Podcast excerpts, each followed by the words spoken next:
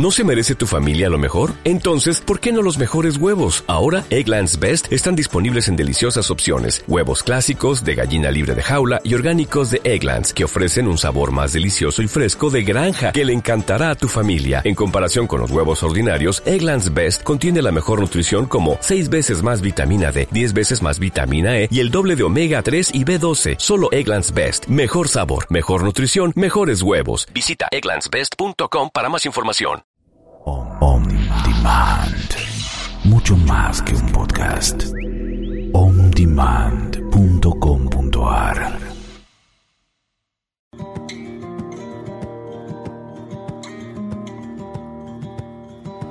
Hoy salí a caminar, a bañarme de sol, a mirar más allá del mar, recordando al andar Bienvenidos, bienvenidas. Qué gusto abrir el magazine del día de hoy, como cada miércoles en un estreno al 100%. Mi nombre es Lorena Brites y como siempre te digo, esta es la posibilidad maravillosa que tenemos cada semana de abrir de manera lúdica esta, esta forma de interactuar con este magazine que nació como revista, que el tiempo hizo, que la tecnología hizo que también deje de estar en su formato papel y adquiera otra dinámica, otra agilidad. ¿eh? Así que es muy interesante permitirnos sobre todo hacer una nueva elección. Como dice este libro, Un curso de milagros, en la última lección de este libro, si hay algo que no te sabe bien, es posible hacer una nueva elección, así que a ponernos en acción al 100%. Hoy estoy muy contenta, porque yo puedo decir que tengo como un pseudo profe conmigo en el día de hoy, porque estoy llevando adelante un curso que me parece maravilloso. Se trata de la psicología espiritual y una de las personas que imparte eh, dentro de, esta, de este curso es nada menos que el licenciado Sergio Fuster. Él es eh, investigador por sobre todo, pero es licenciado en teología, en filosofía, él realiza un estudio muy, muy profundo acerca de las distintas religiones y a mí me interesó eh, empezar a fusionar cómo puede ser vista la psicología, mejor dicho, las religiones a través de la psicología. Le doy la bienvenida en el día de hoy. ¿Qué tal al licenciado Sergio Fuster? Gracias por estar aquí en Elige de nuevo. Gracias a vos, Lorena, por invitarme. Qué gusto, el rap verde, quiero estar a la altura, y pero yo aprendo mucho, sinceramente es muy interesante todo lo que tenés eh, para ofrecer, por eso decía que me, siento como una pseudo alumna tuya, de manera indirecta. no, no, todos estamos para aprender, digamos, ¿no? Sí, sí, ya lo creo. Todos somos alumnos. ¿Mm? Lo sé, pero hay una mirada tan interesante que la que venís, bueno, una mirada desarrollada en muchas, en muchos libros, ¿no? De tu autoría, pero sobre todo esto de la combinación, cómo puede ser mirada a las religiones a través de la psicología, ¿no? Sí, bueno, a ver, la, religión es un fenómeno cultural humano, ¿sí? es un lenguaje, eh, que está formado por una estructura lingüística pero la religión como fenómeno puede ser abordado desde diferentes accesos. O sea, vos podés estudiar la religión a través de otras disciplinas. Por ejemplo, la historia, ¿no? La historia de las religiones es una, es una disciplina humana que la estudia en cuanto a lo que el hombre ha dejado tras de sí en su experiencia cultural. También puede ser abordado por la filosofía, por la sociología, por el estructuralismo, la teología, y bueno, la psicología o el psicoanálisis también son, son este, herramientas para poder penetrar en algunos aspectos de este fenómeno y para poder entenderlos desde otros, otros lugares, ¿no? Claro. Y desde ahí interesa. Claro. Sobre todo. psicólogo. Ajá, pero sí, lo ah, que llevas adelante, sos licenciado en teología, en filosofía, pero eh, lo, que, lo que tiene interesante es esta mirada que desde justamente lo que imparte la historia y lo que la historia ha producido, es como ya de lleno decir, ok, las religiones es algo que, que lo ha impuesto el hombre, que ha sido inventado por el hombre, y a partir de allí todo puede ser casi imperfecto. Sí, sin duda. A ver, la religión es, es un es una actitud humana, es una experiencia también que, el hombre eh, construye, que lo construyó desde los primeros tiempos. Eh, no sabemos por qué, pero lo más probable es que sea porque ha tomado conciencia de la muerte, ha tomado conciencia de su finitud y a partir de esta necesidad de trascendencia es que necesita crear mundos imaginarios o no, pero en los cuales su, su yo pueda trascender, ¿no? Porque la verdad que eh, creer, o por lo menos saber que nuestra, nuestro yo, nuestra personalidad solamente tiene esto y nada más, es como insoportable, ¿no? Entonces el hombre no acepta nada como, como destino. Por eso este, busca una trascendencia a través de crear mitologías, dioses, este, creencias post-mortem, ¿no? De todo tipo. Sin dudas que sí. Hay muchos términos que a mí me gusta mm, resignificar. Se habla mucho de lo que es la mística, de lo que es la iluminación. ¿Cómo, cómo sería desde tu área abordada estos dos términos, Sergio? Sí, mira, eh, a ver, la, la, la, palabra mística es una palabra muy problemática, ¿no? Viene de la antigua Grecia, de los misterios griegos. Eh, por lo general después lo ha tomado el esoterismo iniciático, pero la idea de tener una experiencia unitiva de Dios, de lo sagrado, del misterio, es algo que siempre estuvo en el hombre. Por eso yo, en, en mi estudio teórico, divido la experiencia mística del misticismo como corriente histórica. Porque el misticismo es una corriente histórica que surge en determinados momentos de alguna religión. Claro, eh, Por ejemplo, cuando la religión está en decadencia, como le pasó al catolicismo durante la Baja Edad Media, bueno, aparecen los místicos cristianos para darle vida o a dar un revival ¿no? a esa religión que estaba en decadencia. Eh, tiene que ver con el reformador y demás. Bueno, ese es el momento histórico en el cual por lo general aparecen un conjunto de místicos, que dicen vivir la religión desde un interior y no solamente practicarla en un sentido ritual. Es una clase de gnosticismo, digamos. Pero es un fenómeno histórico. Después está eh, fundamentalmente lo que podemos percibir de que eh, tiene que haber una, forma de contacto unitivo con lo sagrado, que eh, ha habido testimonios en todas las religiones en todos los tiempos desde los orígenes. ¿no? Y después tenés técnicas, hay técnicas para acercarse a eso que yo la verdad no, no, no adhiero, pero por ejemplo el yoga, eh, la meditación, eh, bueno, a veces el uso de alucinógenos, o sea, los pueblos de la antigüedad, y no tanto, han usado estos métodos para tratar de tener una experiencia unitiva, ¿no? Sin duda, sí. Un poco lo que las este religiones también nos han ofrecido es esto de que nos prometía que después de este plano teníamos como la vida eterna, ¿no? Entonces, tampoco, y no sé qué pensar en, base a eso, porque digo, bueno, hagamos lo que hagamos, vamos a pasar por este plano y voy a tener la vida eterna, o sea, y pero mientras tanto... Claro, claro. Mira, ¿qué hago? Eh, hay una realidad. Eh, no sabemos qué pasa después de la muerte, ¿no? Podemos creer lo que nos enseña nuestra cultura, nuestra religión, podemos opinar, sí, pero no lo sabemos. También es muy probable que no pase nada, ¿no? Es muy probable que después desaparezca todo y la única oportunidad que tenemos es esto. Bueno, eso es demasiado eh, feo para pensarlo, pero vos fíjate que si uno lo llegara a pensar así, más allá de ser un absurdo o, un sinsentido, en realidad sería una buena oportunidad para valorar esta vida, ¿no? Sin duda. Este, para descubrirnos seres originales y seres que tenemos que adquirir una ética a pesar de que no haya nada, mm. ¿no? Y esto es un problema que, ha pensado, ¿no? La filosofía occidental, inclusive la filosofía atea. Vos tenés un escritor y filósofo como Albert Camus, que él decía, él habla del absurdo, ¿no? Que después esto no hay nada, que Dios no existe, pero aún así, eso es una razón suficiente para encontrar una moral en la vida, ¿no? No necesitamos que nos digan que vamos a, pasar por otro lugar donde hay premios y castigos para, ser buenas personas. Creo que la oportunidad la tenemos nosotros ahora. Ahora, después lo que pase, bueno, como te digo, es algo que no lo, no lo sabemos.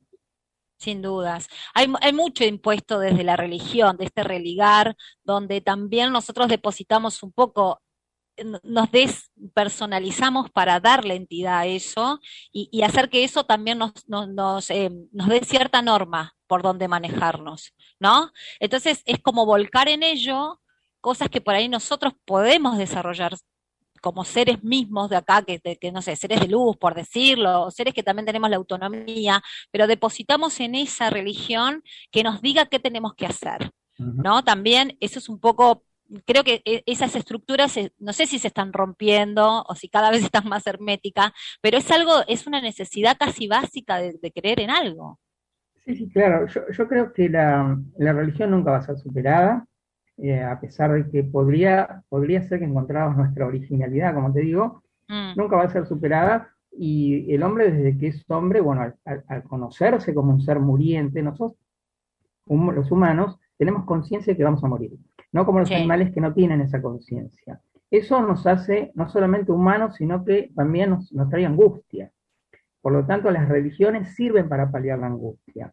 A ver, la religión, el mito, viene en ayuda o en rescate cuando la ciencia o la filosofía no puede, ¿no? Por ejemplo, si fallece un ser querido y estamos en duelo, la ciencia y la filosofía en realidad sirven para poco, y es ahí que el mito es ahí que tal vez el psicólogo tenga que dejar lugar al, sacerdote o al pastor o, al chamán para, darnos un consuelo, porque justamente es el mito quien nos explica cosas que en ese momento necesitamos saber, eh, necesitamos respuestas de tipo mítica, ¿no? Y es ahí cuando eso viene en auxilio.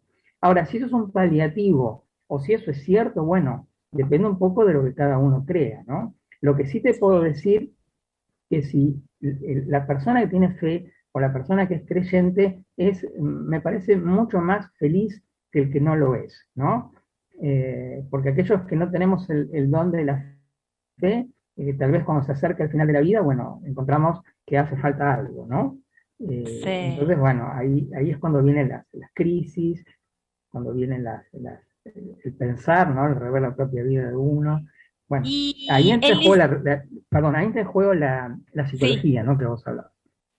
No, y yo me diste lugar a, preguntarte, estamos con el licenciado Sergio Fuster, él es eh, licenciado en teología, es investigador, estudia profundamente todas las distintas religiones, ¿no? Y, y, yo pregunto, ¿en qué cree Sergio Fuster?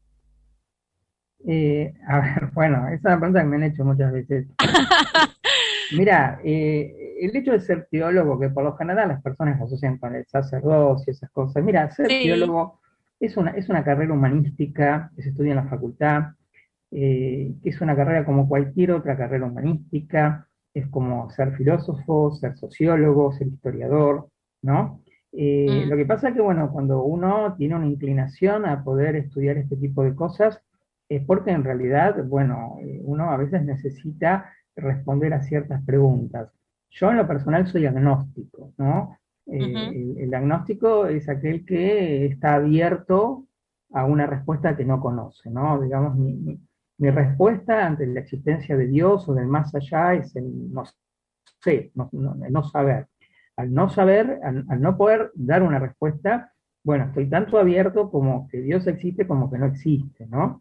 Eh, me inclino más porque no, pero bueno, estoy abierto a, la posibilidad de que tal vez, a, ver, hay una trascendencia sin duda. Sí. Sería muy soberbio de nosotros eh, que vivimos muy poquito tiempo dentro del tiempo cósmico, eh, afirmar que Dios no existe, ¿no? O afirmar que no hay un más allá. claro. Sería muy soberbio de parte nuestra. Para mí lo más honesto es decir que no lo sé. De hecho es así, no, no lo sé pero este, sí creo que hay una trascendencia, sí creo que eh, el hombre tiene la posibilidad de tener una experiencia de unidad con, lo otro, con, la totalidad. Yo creo en las experiencias místicas, eh, las creo y las, defiendo teóricamente. Eh, ahora, eso, el hecho de que uno tenga una experiencia mística no quiere decir que exista un Dios determinado, o el Dios cristiano, o el Dios musulmán, o el Dios judío. Eso es una cuestión de la cultura, una cuestión de la historia, ¿no? Nuestra relación con lo divino es una cosa personal y a la vez creo que salta la cultura, salta los símbolos eh, y también el silencio, ¿no? Es el silencio, es lo inefable. De ahí que sea tan difícil de definir. Sí, sí, sin dudas. A mí me, cautiva todo lo que tenga que ver con esta cuestión de, de, dedicar tanto tiempo a la investigación. Claramente, esos pero un animal de, estudio de haber consumido tanta. Sí, pero has editado muchos libros también. Yo quiero invitar a todos. Hay un canal de YouTube que tiene el licenciado Sergio Fuster. Hay mucho material allí para seguir indagando y seguir desmenuzando, porque yo voy a depositar en algo la atención, en esto de eh, poder resignificar muchos términos que nos fueron eh, atravesados y con lo cual creemos que son ciertos, pero sin embargo pueden ser sorpresivamente eh, gratos encontrar la fuente de la información, ¿no? Y cómo uno por ahí simplemente se convierte en una fotocopia de repetir y, y si no va a la fuente y va descubriendo y en qué se, y en qué contexto lo dice y cómo lo hace y demás, realmente para mí fue un antes y un después, realmente poder eh, descubrir eso y te pone más a tono, o sea, como que te, si uno está por ahí medio inclinado, te, bien, te pone así un poquito más derechito, ¿no? Me parece a mí. Sí, a ver, por lo general, eh, las personas que viven su fe, su religión, a veces no, no, tienen mucha conciencia de la definición de términos o qué realmente están haciendo, eh, ni tampoco el, hombre de fe lo necesita, ¿no? Ahora, desde un campo académico, de un campo de estudio, bueno, entender que eh, religión no es magia, religión no es misticismo, eh, misticismo no es esoterismo, eh, fe no es saber, fe es creer. Entonces, bueno, tenemos una, serie de términos que sería bueno poder conocer desde, la razón, ¿no? Claro. ahora la, la religión como vivencia me parece que va por otros canales no son canales racionales, de, hecho son irracionales, son emocionales, son espirituales, entonces ahí se mueven otras Claro, y son vívidos, son, son experiencias personales. Sí, son experiencias personales y me parece que también se debe pensar en el acontecimiento, ¿no? Eh, por lo general se vive siempre como experiencia, pero en realidad eh, una experiencia espiritual debería tener un acontecimiento en el mundo que es el mejoramiento del sujeto éticamente y el mejoramiento de su entorno. Ahí es cuando la experiencia espiritual tiene un sentido real. Claro. Me mejora a mí y yo puedo ayudar a mejorar a otros, ¿no? A mejorar mi entorno. A partir de ahí la, la, experiencia espiritual tiene una validez. ¿Cómo? Eh, eh, valga la redundancia, experiencia y como acontecimiento en mí mismo. Claro, claro. Qué interesante. Realmente es muy, muy interesante. Van a venir em, un curso nuevo que me gustaría que puedas invitar a todos, que se trata puntualmente eh, de Yum, ¿no? Sí, bueno, eh, eh, yo estoy dando un curso anual de religiones comparadas hace ya 14 años, así que bueno, ese curso trato acerca de la historia y fenomenología de las religiones, un poco lo que también vemos en el, en el, grupo de salud mental y espiritualidad. Y el curso que vamos a empezar ahora es un curso sobre la eh, psicología analítica de Carl Gustav Jung, eh, en la cual vamos a hacer un recorrido de su vida, su obra y su pensamiento. ¿no? Perfecto. Eh, va a ser un curso de cuatro meses más o menos, en las cuales... Ah, es corto, es corto, no es tan Es un cuatrimestre, es un cuatrimestre. sí, no, no es tan corto tampoco, son 16 encuentros aproximadamente, en los cuales, bueno, iremos viendo aspectos de su, de su psicología analítica, pero también aspectos de la relación de Jung con la religión, con el ocultismo. Ah, qué interesante. Con lo que, bueno, de, hecho, podemos decir que Jung fue uno de los fundadores de la psicología de la religión, o de lo que hoy se llama psicología transpersonal, ¿no? Fue un precursor en eso. Sí. Eh, con su, su hipótesis del inconsciente colectivo, que lo separó de Freud, eh, bueno, ahí es una especie de, explicación muy atractiva para poder, eh, de algún modo, dilucidar qué le pasa espiritualmente al hombre, ¿no? Claro, eh, claro. Entonces, bueno, desde ahí Jung me parece una figura interesante para pensar.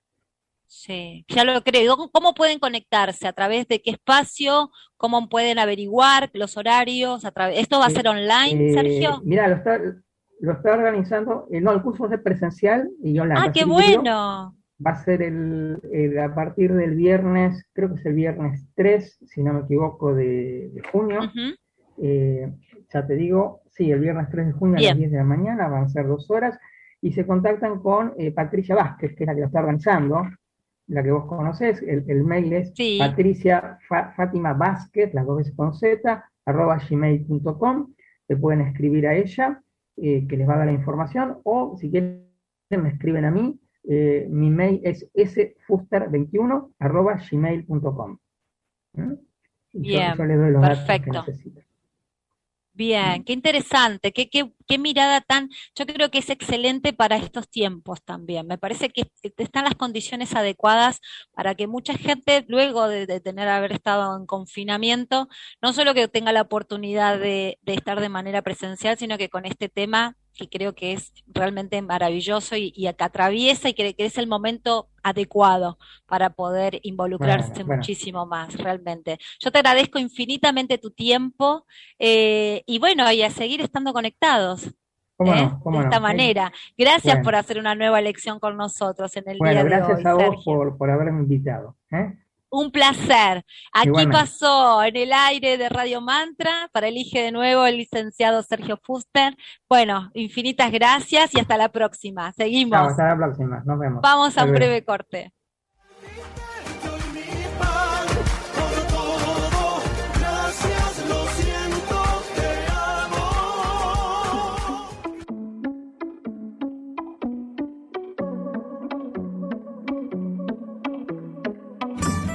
¿Sabías que Stevia dulri es un edulcorante natural de origen vegetal, sin azúcar y cero calorías? Stevia dulri, la manera diferente de endulzar.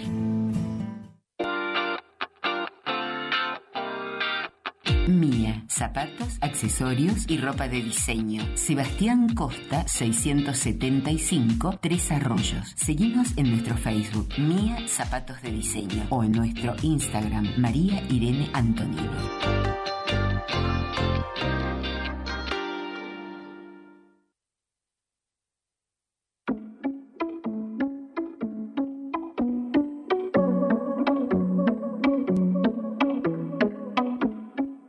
Déjate guiar por un curso de milagros y créate un año pleno de beneficios. Agenda un curso de milagros. En ella registramos cada compromiso y en cada lección te recordará que el Espíritu Santo es tu mejor guía. Encuéntrala en la librería Richieri San Lorenzo, Rosario, Argentina. WhatsApp más 54 9 341 617 2149. En Facebook, Patricia Peralta, guion La Librería. ¿Buscas un espacio donde profundizar en el mundo holístico, espiritual y de desarrollo personal? En Conciencia Elevada CAE encontrarás múltiples videos e historias sobre salud emocional, resiliencia, crecimiento personal, historias de vida, entrevistas y experiencias transformadoras. Te invitamos a formar parte de esta comunidad y a seguir ampliando nuestra conciencia juntos. Encuéntranos en Instagram, Facebook y YouTube como concienciaelevada.cae.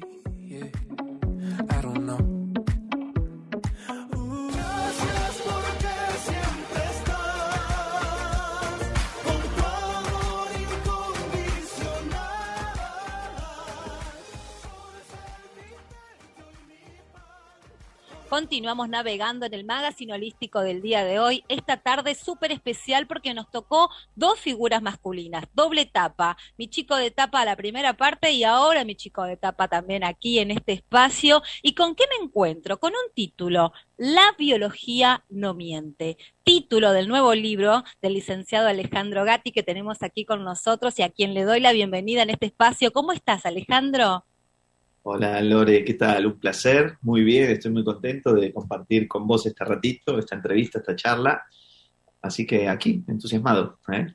Qué bueno, gracias, gracias, porque vamos a contar a todos, ¿no? Los que se van sumando y los que están aquí con nosotros conectados, que hemos tenido una hermosa charla a través del espacio de, de este sitio, ¿no? Que lo hacemos a través del Instagram de concienciaelevada.cae. Y bueno, esos espacios son como para desarrollar un poco más. Invitamos a todos a que se sumen y que puedan ver la grabación que hemos tenido con una entrevista, más que nada charla, donde fuiste desarrollando, entre otras cosas, esto de este libro de la biología no miente, pero bueno, es el cuarto, ya tenés varios títulos editados. Sí, este es el cuarto.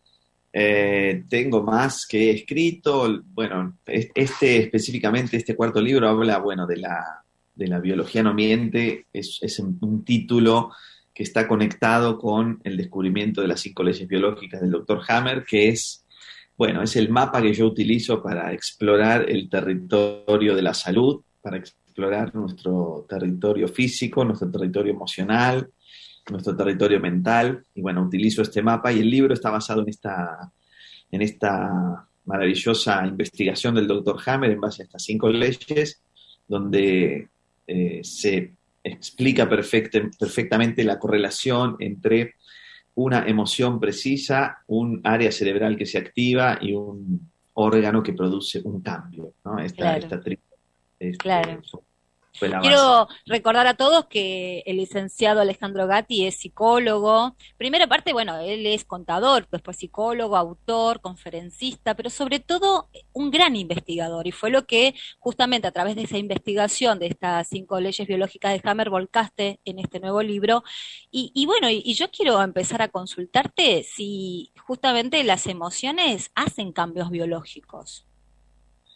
Claro, a mí me gusta mucho decir que las emociones son como un paquete que tenemos instalado en nuestro sistema, en nuestro organismo, que precisamente funciona muy conectado al sistema orgánico. Es decir, las emociones son esencialmente y en, todos los, en todos los casos reacciones emotivas, no pensadas, o sea, son inmediatas, son reacciones inmediatas, o sea, inmediatez es sin la mediación de la mente, Sí, es un tipo de mecanismo que tiene nuestro cuerpo para detectar un poco las señales del medio ambiente. Y gracias a estas emociones, entonces nuestras moléculas, nuestras células reciben una señal, una información y esta información va a ser la que a través de mi mecanismo de percepción, porque cada uno de nosotros tiene un mecanismo de percepción subjetiva que es individual, claro. nuestro cuerpo viene diseñado con una programación de fábrica en base a, a la necesidad biológica de adaptación. Entonces, este paquete de emociones funciona como intermediaciones, o sea, son intermediarias entre el medio ambiente y las células. Sí, Entonces, cuando viene una información de acuerdo al tipo de emoción que se expresa, se produce un cambio en alguna función de, de alguna estructura orgánica o un cambio en la estructura, ¿sí? O sea, aumenta o disminuye una función, o crecen o reducen células, ¿no? Esto siempre es a demanda de esta experiencia subjetiva, perceptiva que yo tengo, y este paquete de emociones funciona así. Por eso las emociones son diferentes que los sentimientos, por ejemplo, porque las emociones son completamente eh, instintivas, o sea, es Mm. una reacción psicofisiológica ante un estímulo medioambiental que, de hecho, cuando sucede la emoción, sí. prácticamente yo no soy todavía consciente de que está operando un cambio emocional en mí.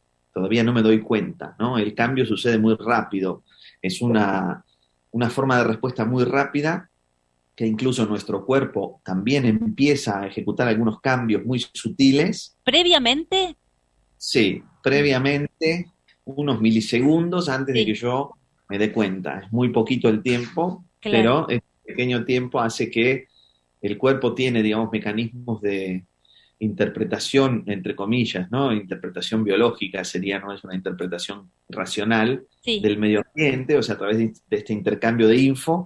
Y con ese intercambio lo que sucede es que se va a ejecutar un programa biológico específicamente diseñado para asistir a la persona involucrada ante una situación que te sobrepasa o una situación que te toma muy, muy desprevenido, muy desprevenida, una situación que viene de frente, algo que uno no, no estaba, digamos, esperando y que además no logro dar una respuesta que me permita contener la situación. Entonces Claro. ahí se activa la biología para asistirnos, ¿no? había como distintos factores que trataban de englobar eso en una, en una situación donde uno se encuentra solo, donde no lo puede, ¿no? Como que se Claro. siente sobrepasado. Había como varios condimentos que armaban, ¿no? Ese combo.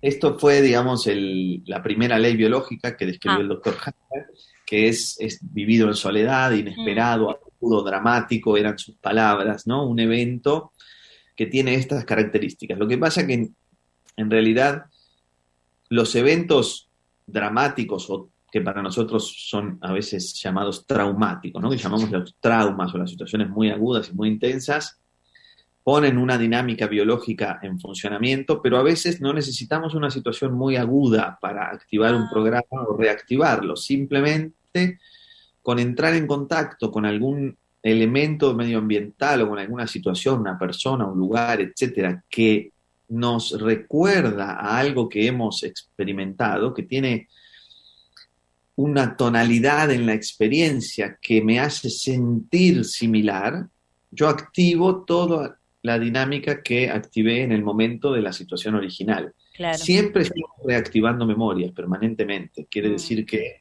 mayormente cuando estamos operando con, podríamos decir que cuando estamos muy eh, tomados por el cuerpo, en el sentido de que estamos mucho tiempo en situaciones eh, de sintomatologías, en expresiones físicas eh, que se repiten en el tiempo, o cuando mucho, muchas veces recaemos en situaciones físicas que llamamos enfermedades, pero que después vamos a ver que la enfermedad es otra cosa.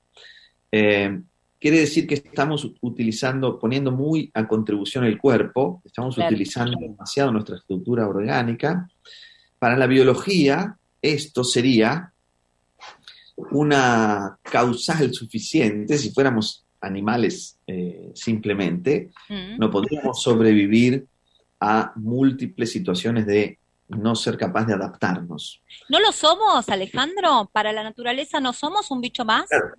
Sí, claro, lo somos, pero tenemos una particularidad que nos diferencia bastante de los animales, que es justo un área cerebral muy precisa, que es la corteza prefrontal, que es la que nos permite, además de tener una capacidad de planificar, de tomar decisiones, de proyectarnos y demás, es la que nos permite contar con la posibilidad de diseñar el futuro, que es algo que los animales no pueden hacer. Eh, los animales no pueden diseñar un futuro porque no tienen esta posibilidad de entramar la realidad hacia adelante, entre comillas, Mm, ¿no? mm. Entonces, nosotros tenemos esta capacidad que muchas veces eh, nos juega en contra en términos biológicos porque, mm, digamos, un animal no es reincidente. En el un error. animal- Un animal es imbécil. Nosotros sí podemos ser imbéciles. Claro, Honestidad Una- brutal, ¿eh? Claro. Total, total. Nosotros sí podemos ser imbéciles en el sentido de con nuestra cabeza querer golpear mil veces el mismo ángulo e intentar empujar el río a la montaña con una, digamos, con una tosudez increíble, que esto es producto de, digamos, una utilización no efectiva o no eficiente de nuestra capacidad intelectual, ¿no? Entonces, en este momento, si uno se golpea 50 veces la cabeza contra el mismo borde, en un momento vos tenés un chichón así en tu cabeza. Y lo peor de todo esto es que después no sentís nada, estás tan anestesiado de haberte golpeado tanto que no sentís. Y ahí perdés un poco el contacto también con lo que está sucediendo en tu cuerpo. Uno desconecta el cuerpo desde ahí también.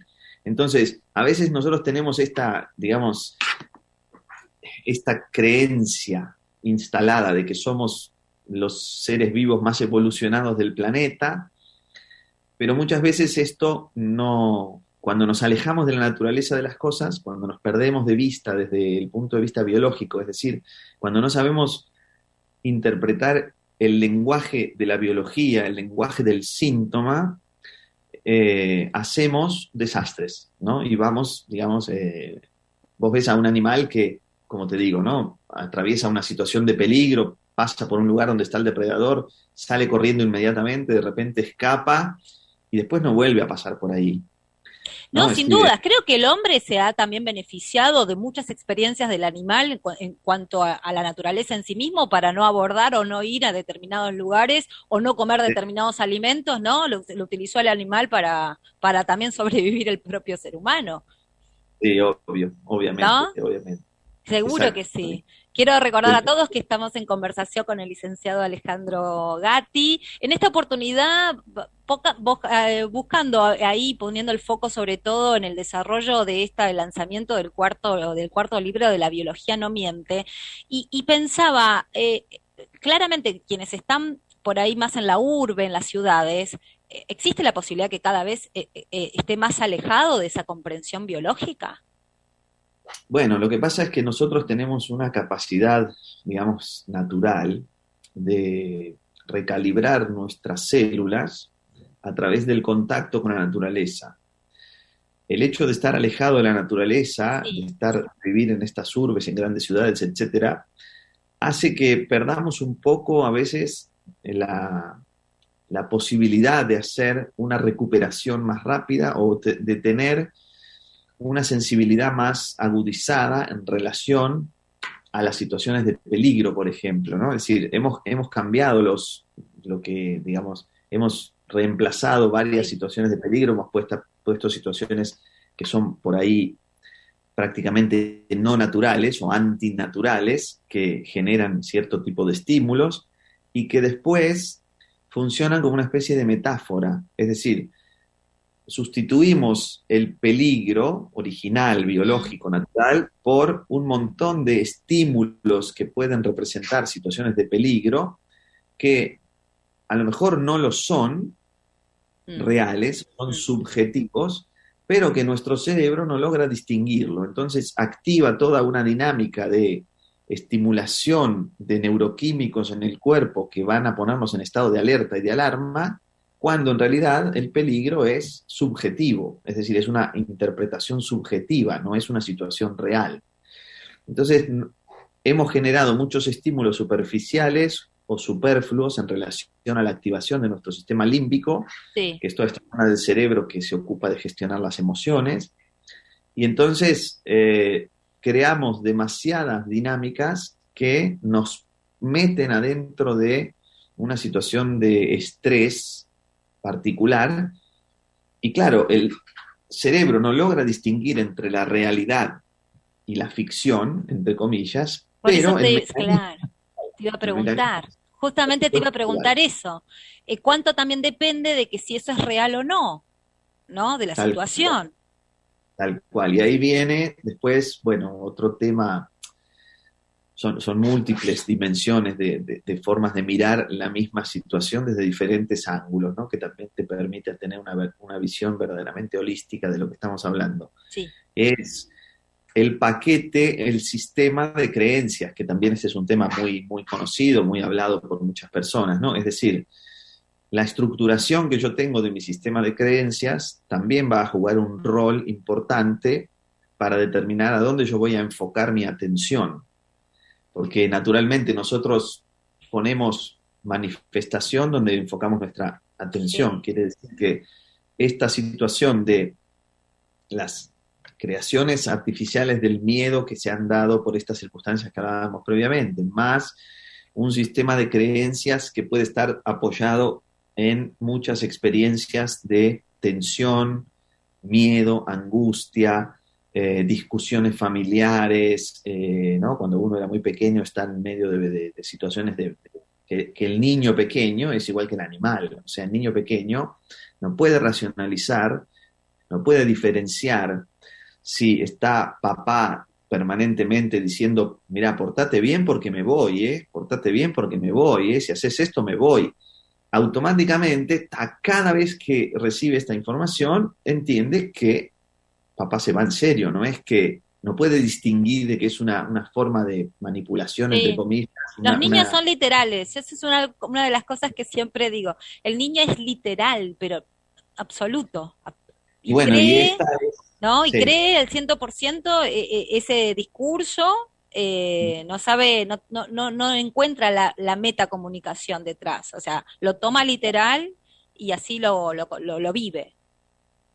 Claro, y esto es lo que hace que, digamos, en esta etapa nosotros de la vida muy prematura, lo que hacemos es imprimir a fuego, generar imprintings Mira. muy fuertes, que después no decimos que son determinantes, pero son altamente condicionantes en nuestra forma de reaccionar. Como te dije hoy, viste, nosotros reactivamos memorias permanentemente en función Sí. a las situaciones medioambientales, quiere decir que cada vez que estamos encontrándonos con algo que nos genera una alarma es porque se parece a. se parece a, siempre estamos haciendo esta automatización Ah, de... Sabe a, tiene esos condimentos a tal cosa. Entonces, a veces tenemos una discusión con nuestra pareja, Mm, entonces sal- saltamos en un enojo, mm. Que en realidad esta situación nos hace sentir como cuando mamá, por ejemplo, hacía determinada cosa. O sea, siempre estamos muy condicionados por esa estructura original del territorio, que sería la manada original, que biológicamente es la manada para nosotros, el territorio, Sí, donde calibramos nuestra identidad, nuestra eh, posición y rol en el grupo, ante quién nos sometemos, ante quién podemos imponernos, con quién podemos eh, crear alianzas, ante quién nos frustramos, ¿no? Sobre quién somos el jefe, ¿no? Toda esta dinámica de, de muy, muy este, biológica se define en esta primera etapa de la vida y nosotros ahí, además, calibramos nuestra organización hormonal, ¿sí? Es decir, nuestra balanza hormonal se define en esta primera etapa en relación al territorio y a los roles que cada uno tiene en el grupo, en la manada original. mira. Esta forma, esta forma biológica de calibración hace que nosotros organicemos nuestro estatus maníaco-depresivo, ¿sí? En relación maníaco-depresivo, cuando digo esto es, todos somos maníaco-depresivos permanentemente porque estamos constantemente moviendo esta balanza, estos platillos de la balanza. eh, y esta dinámica, cuando esto se desbalancea mucho, es decir, se va mucho peso sobre el platillo de la, digamos, de la bajada de testosterona, nosotros nos ponemos depresivos, deprimidos, nos Claro. deprimimos anímicamente. Cuando se va la balanza hacia la bajada de eh, los estrógenos, nosotros nos ponemos más activos, más maníacos, ¿sí? Más, también es un poco un estado, un estatus ansioso. Y ahí me das la posibilidad de preguntar si también somos adictos a eso, porque un estado llevado al- en el tiempo, nuestro cuerpo va segregando una cosa u otra y podemos encontrar cierta adicción en ello. Sí, esta adicción, este tipo de adicción que vos decís, también la llamamos, viste, la zona, del, la zona Ah. de confort, pero es, es un poco así.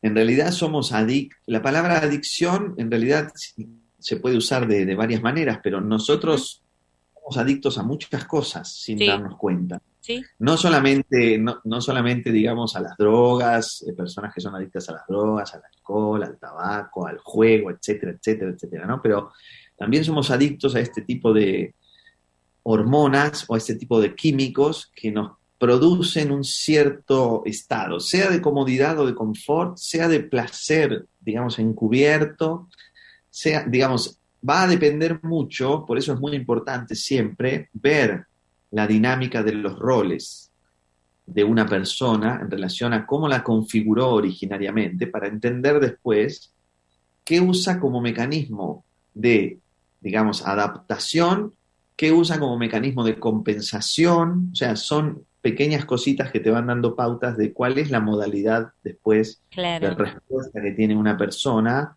tendencialmente de acuerdo a cómo calibró originalmente esto. Entonces, vos podés usar este mapa biológico para hacer la interpretación territorial, que además te das cuenta porque como Hammer encontró en, este, en esta diagramación del territorio que él la, la- la ubicó en la corteza territorial, que denominó corteza territorial, que es la corteza peninsular, son las ínsulas cerebrales que están justo acá arriba de las orejas, es una parte de la corteza que se llama ínsula. En esta zona él ubicó las activaciones biológicas, o sea, los centros de control en el cerebro que coordinan los tipos de tejidos específicos que están asociados a esta situación de el territorio, ¿no? Entonces vos ahí podés ver que hay síntomas que la persona puede tener que te dan indicación de estas activaciones. Por ejemplo, ahí está la curvatura menor del estómago, las vías biliares, Wow. eh, en- intrahepáticas, la mucosa rectal, eh, las vías urinarias, eh, arterias coronarias, la mucosa de la laringe, los bronquios, el cuello del útero, todos estos órganos están justo ahí. Quiere decir que cuando yo tengo una situación de modificación en relación a esta cuestión digamos, hormonal, yo voy a tener siempre algún impacto orgánico en estas. De hecho, mirando, por ejemplo, te digo un ejemplo, viene una persona a la consulta y entonces empezamos a hablar y vemos, o sea, yo eh, puedo identificar que en su experiencia muy temprana de vida, esta persona tenía que estar permanentemente interponiéndose entre la madre y el padre, ¿no? Permanentemente metiéndose porque los padres estaban siempre peleándose con disputas, con peleas, etcétera, con situaciones que cuando uno es muy, muy pequeño, uno percibe que se muere uno.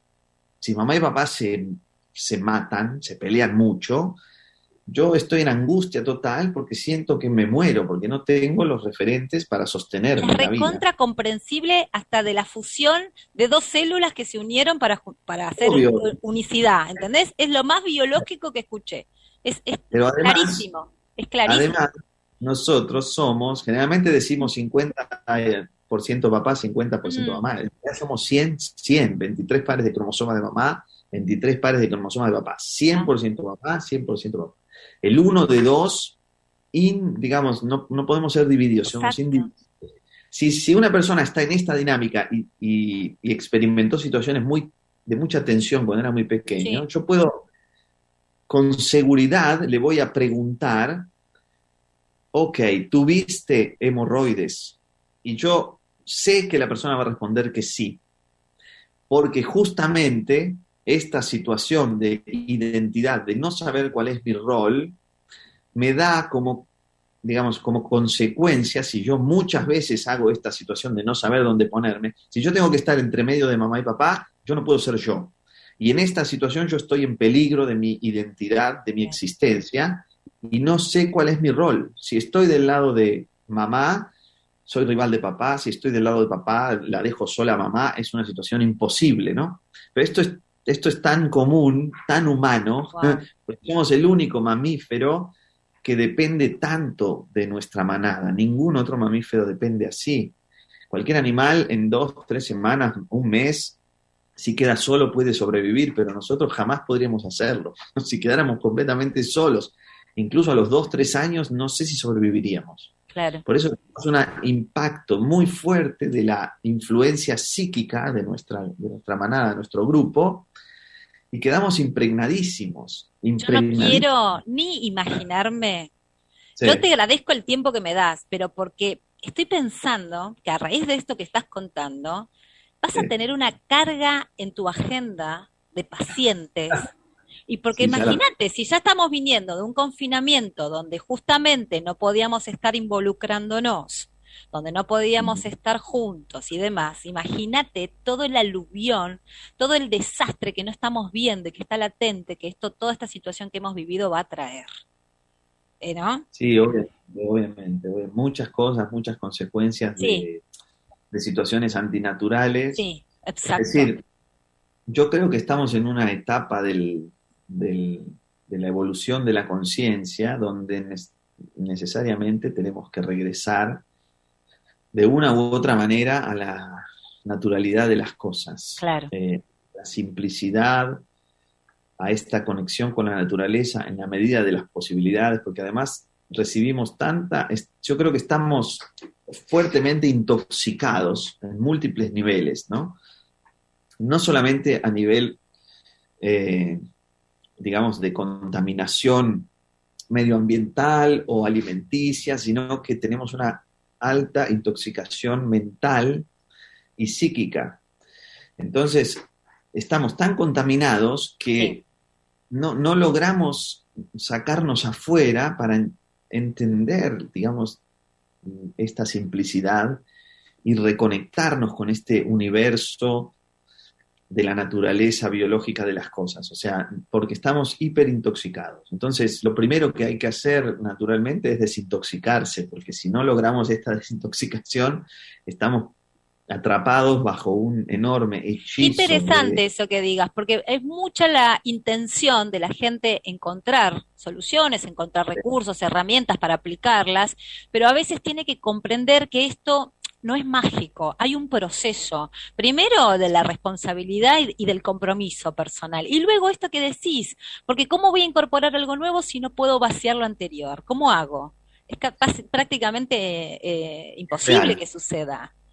¿No? Pero qué importante que lo digas. Y bueno, justamente, por ejemplo, una herramienta que puedo utilizar para desintoxicación, mental, emocional, Bueno, a ver, primero necesitamos soltar algunos elementos que nos están produciendo toxinas, tóxicos, digamos, el, el celu, ¿no? El teléfono.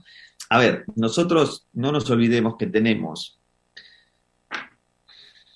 cuatro mentes, vamos a decirlo Sí. así. ¿sí? La mente inconsciente, la mente subconsciente, la mente consciente y la mente superconsciente.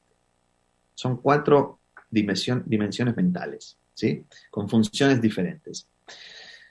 Donde tenemos el mayor problema o la mayor dificultad es en la mente subconsciente, que sería, digamos, el almacén de la información de todo lo que nosotros eh, captamos medioambientalmente, que también la mente subconsciente es absolutamente literal, no discrimina. No Ahí puede sí. Sí, no, no es no verdad. el discernimiento y justamente cuando nosotros estamos en el estado de máxima apertura de la mente subconsciente es en la, digamos, en la madrugada, ¿no? Pero a la noche, cuando estamos entrando en la noche, cuando empieza, digamos, a, a aumentar los niveles de melatonina, que nosotros entramos a, a hacer una autoinducción al sueño, etcétera, en ese momento empezamos a iniciar nuestro estado de trance. Y justo ahí estamos con el control remoto, ¿no? Mientras Claro. apretamos los botoncitos con la boca abierta, así como, ah, y los ojos. Mm, Estamos en un estado hipnótico y recibimos toda la info de todo lo que est- estemos mirando, por ejemplo, directamente al almacén de información subconsciente que va a ser después el que va a poner las condiciones para manifestar el día de mañana, ¿no? Entonces yo, yo estoy adentro de una, entonces tenemos, por un lado, podría ser estos medios de comunicación masivo, el celular lo mismo, porque estamos permanentemente, si estamos usando el celular, evitemos, por ejemplo, usarlo a la noche de manera compulsiva. No digo que, ¿no? que uno lo apague y lo deje. Que podría ser también, ¿por qué no? Seguro. sería el- Primero Más tenemos para que esta a- etapa primaria, para esta etapa primaria donde uno realmente tiene la intención de generar un cambio y que sea constante, ¿no? Yo, obvio. yo insisto en que se puede ir a fondo. No te digo Sí. que como con el gimnasio uno vaya todas las semanas de cinco horas, pero realmente generar un hábito y que, y que realmente lo, lo, lo ponga en práctica. Porque si no, nada va a tener, eh, tenemos que ser honestos en esto, nada va a tener sentido si realmente no aplica algo que, que sea constante, llevado en el tiempo, como un entrenamiento real y consciente. Sí, esto ¿no? que decís es súper importante. Si no podemos hacerlo de otra manera, excepto recreando un hábito, porque ya Exacto. cuando somos adultos, sí o sí necesitamos practicar necesitamos un poco de disciplina para esto. Claro. Entonces las personas a veces hacen una o dos días, tres días, y después, nada, no me sirve, no funciona. No, en realidad, o sea, necesitamos, si, si nuestro cerebro es lo suficientemente plástico como para ¿no? reestructurarse neuronalmente, pero necesita entrenamiento, no se puede hacer sin entrenamiento, Claro. lamentablemente, porque además son años de hipnosis, o sea, son años de estar con, con, digamos, recibiendo información subliminal, son años de cristalizamos creencias. Pero que se ha incrementado mucho en este último tiempo con una, de, de manera mayúscula, quizás como nunca antes en tanto tiempo, poco, ¿no? O sea, en tan poco tiempo, tanta cantidad de, de intoxicación. porque se acaba Ah. el tiempo. ¿no? Ah. Se, acaba, se acaba el tiempo para, digamos, para la manipulación. Ahora está girando la rueda, por eso estamos también acá. Claro. muy, muy buenas y, y en realidad estamos entrando en una dimensión de la conciencia donde vamos a, sí o sí vamos a salir de este hechizo, sea porque uno puede trabajarlo y de una manera vamos a tener como una información de la vibración misma, de la aceleración de las partículas solamente que está aconteciendo, Claro. del cambio, digamos, del carbono al silicio que está viniendo también en relación a nuestra estructura molecular. O sea, va a suceder. Otra práctica que podemos hacer es el sun gazing, que a mí me encanta, que es mirar al sol directamente a la mañana cuando sale el sol temprano, si uno puede, o a la tardecita cuando está el sol entrando en las últimos, en las últimas, la primera media hora, la última media hora antes de que se- el sol se pone completamente, que se puede mirar perfectamente. Esto también nos envía una serie de codificaciones muy este, útiles para recalibrar mucho más rápido. Interesante. La famosa vitamina D han dicho, ¿no? A lo largo del encierro han dicho. Esto es, obviamente, también es estar tomando el sol 20 minutos al día es absolutamente... Sí, lo que pasa que, ¿cuál es el, el- la información oficial? Es no te expongas al sol, que es peligroso, eh, que te genera, ya, entre comillas, cáncer de piel. Bill Gates quería tapar el sol, me acuerdo, en una época, no sé, porque en realidad nosotros no podemos desconectar. Se- ya se sabe que en el núcleo del núcleo del núcleo de las células hay un ápice de luz, un punto de luz. Por eso realmente somos seres de luz, Claro. porque el, nosotros hacemos un, un proceso de fotosíntesis. Hace- hacemos una- un intercambio, digamos, con la luz y hacemos fotosíntesis. Tenemos energía biofotónica. Esto también ya es un descubrimiento Ah, totalmente... es fabuloso. Yo quiero recomendar a todos el libro de biología, La biología no miente. Eh, yo creo que, eh, insisto, yo que creo que muchas personas nos van a decir de tener un próximo encuentro porque es tanto lo que tenemos para conversar. Pero mientras tanto te voy a dejar que sigas escribiendo, que sigas escribiendo y que me digas dónde pueden con- eh, encontrar el libro, en qué formato y dónde pueden ubicarte, Alejandro. Bueno, dale, dale, Lore. Mira, el libro, justo ahora estoy terminando la segunda edición que en junio va a estar terminada, porque la primera fue en España. Ahora se puede Sí. conseguir igual por Mercado Libre, en Amazon está, etcétera. Lo pueden encontrar. Si esperan un poquitito más, va a estar también disponible eh, en las, directamente lo voy a tener yo o en acá, en las tiendas acá en Argentina. Después, em, si quieren contactarse conmigo, lo- creo que el Instagram es una de las herramientas más Muy directas, bien, que es sí. Alejandro Gatti, Gatti es con doble T, alejandrogatti.ok. Lo ponemos acá, ahora en el. Zócalo, sí, lo ponemos Vale. acá. Y también a través de tu página. La página que es serbioconsciente.org. Ahí en estas dos, digamos, en estos dos medios estamos ahí para, para conectar, así que también hay Ah. mucho, mucha info que comparto en el Instagram, un montón de contenidos todo el tiempo. Eh, así que bueno, mucho para, mucho para compartir. Sin dudas que sí, sin dudas que sí. Yo te quiero agradecer infinitamente que hayas eh, brindado tu tiempo para este espacio de Elige de Nuevo y que, bueno, justamente hacer una nueva elección siempre es importante. Gracias por tu tiempo. Licenciado Alejandro Gatti en la tarde del magazine del día de hoy, para toda Latinoamérica, para toda habla hispana, todo esto. Recuerden, la biología no miente. Infinitas gracias. Chao, Lore, gracias a vos.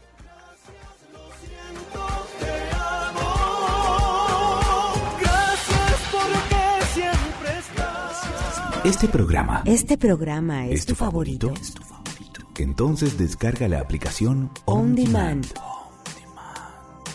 Y podrás tener la colección completa.